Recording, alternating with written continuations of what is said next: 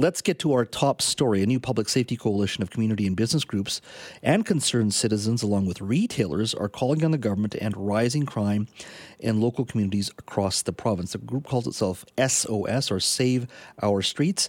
Uh, Clint Mahlman is president of London Drugs and a founding member of SOS. Uh, he basically said today that the piecemeal strategies by all levels of government are not working and that they need to act in unison uh, and with urgency It's a problem continues to get worse throughout British Columbia. Here's Mr. Mahlman uh, from that press conference earlier today. SOS is a new province wide public safety coalition demanding that all levels of government step up to end the growing crime, violence, and vandalism and theft crisis impacting our local communities across the entire province. The escalating violence, vandalism, theft on our streets in communities throughout British Columbia is at a crisis point. Every British Columbian knows that the escalation in crime and violence in our communities has reached epidemic proportions and has been building for a very long time. And governments and justice administration officials need to step up and do their jobs to make our streets safer. That is Clint Mahlman, uh, founding chair of SOS and president and of uh, London Drugs. Now, joining me now to talk about the issue is Karen uh. She is member of NAPSA, the Nanaimo Area Public Safety Association, which is part of the SOS Coalition. Karen, thank you for joining us. Thanks for having me, Jeff.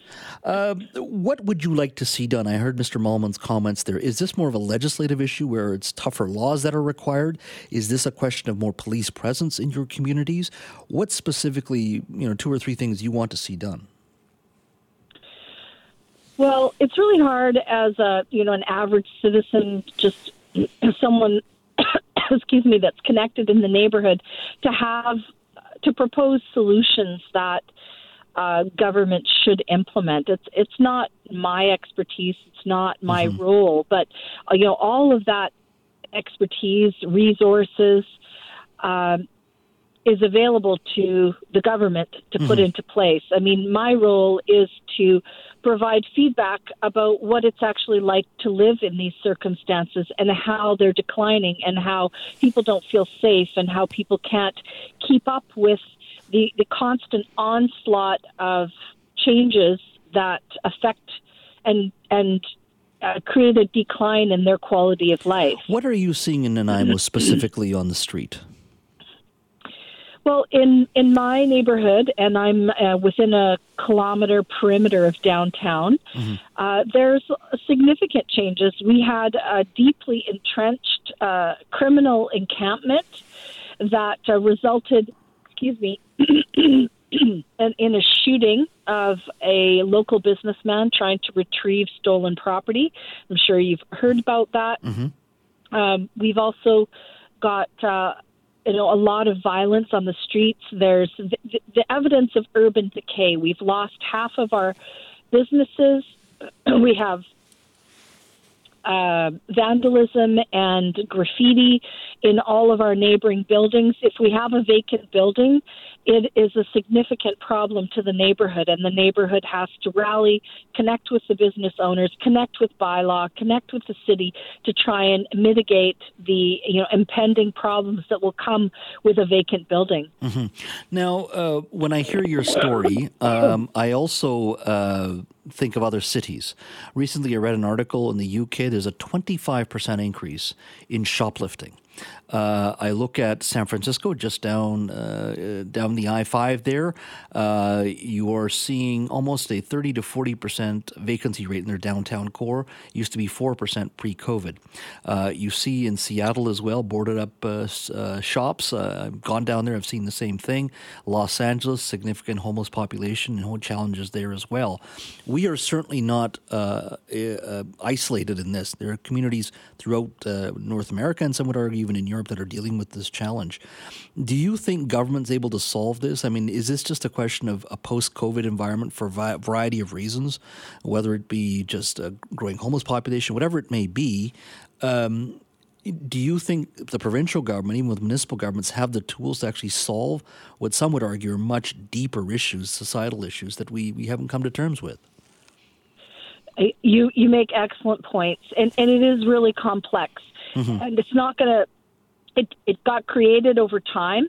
Uh, I don't think it's personally, I don't think it's entirely related to COVID. Mm-hmm. Uh, I think it's the evolution of social policy and social culture mm-hmm. that have affected the way we interact with each other and uh, how how we take care of each other as a society. Mm-hmm so those are those are all things that can change with policy. Yeah, I think you raise a very good point, and I you know, I, I think there is a lot of t- room for empathy and uh, and to and care for those who are uh, struggling with mental health and addiction, perhaps, and drugs. Uh, but I also feel, and I can see this just walking outside the building here at CKNW, we're right downtown.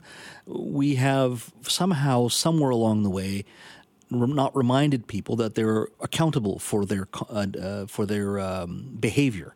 And I'm not talking those who are just dealing with mental health and, issue, and addiction issues, but the general public as well. That somehow you're not accountable for the things that you do outside or some behavior that's become acceptable. Uh, and and I think you're absolutely right. And I think enforcement is a big role as well. That we just haven't told people there are going to be repercussions for some of your actions, and you cannot be doing what you're doing. Um, at the end of the day, here uh, with this organization organization. Uh, what's the what's some of the next steps? Is it a question of just lobbying your local MLA and members of parliament to to make sure some of the things that they're promising are implemented? Absolutely, absolutely. it's pressing for solutions, and, and it's keeping the reality of life, uh, keeping our our members of uh, the legislative assembly aware of what the reality of life is. Keep keep them informed and pushing for those changes that we need. We need to see. Uh, it's become untenable. I mean, you talked about shoplifting and uh, a member of NAPSA was in touch with me just this last week about a confrontation they had with uh, uh a shopper in uh, one of the local dollar type stores. Yeah. And they con- confronted the shopper and said, you know, put all of that away. They had a basket full of items, like 25 items, and they were just preparing to walk out of the store. And the uh, merchant can't do anything about it. The employee can't confront the person, and so the shop, the fellow shopper did, and said, "You you can't take that." And you know, there was a bit of a, a conflict, but he followed the person out of the store, phoned the police, and the person was actually arrested. And it's it's like society ha- is more likely to pull out their camera and watch something happen than actually speak up for the wrongs that are going on in front of us every day.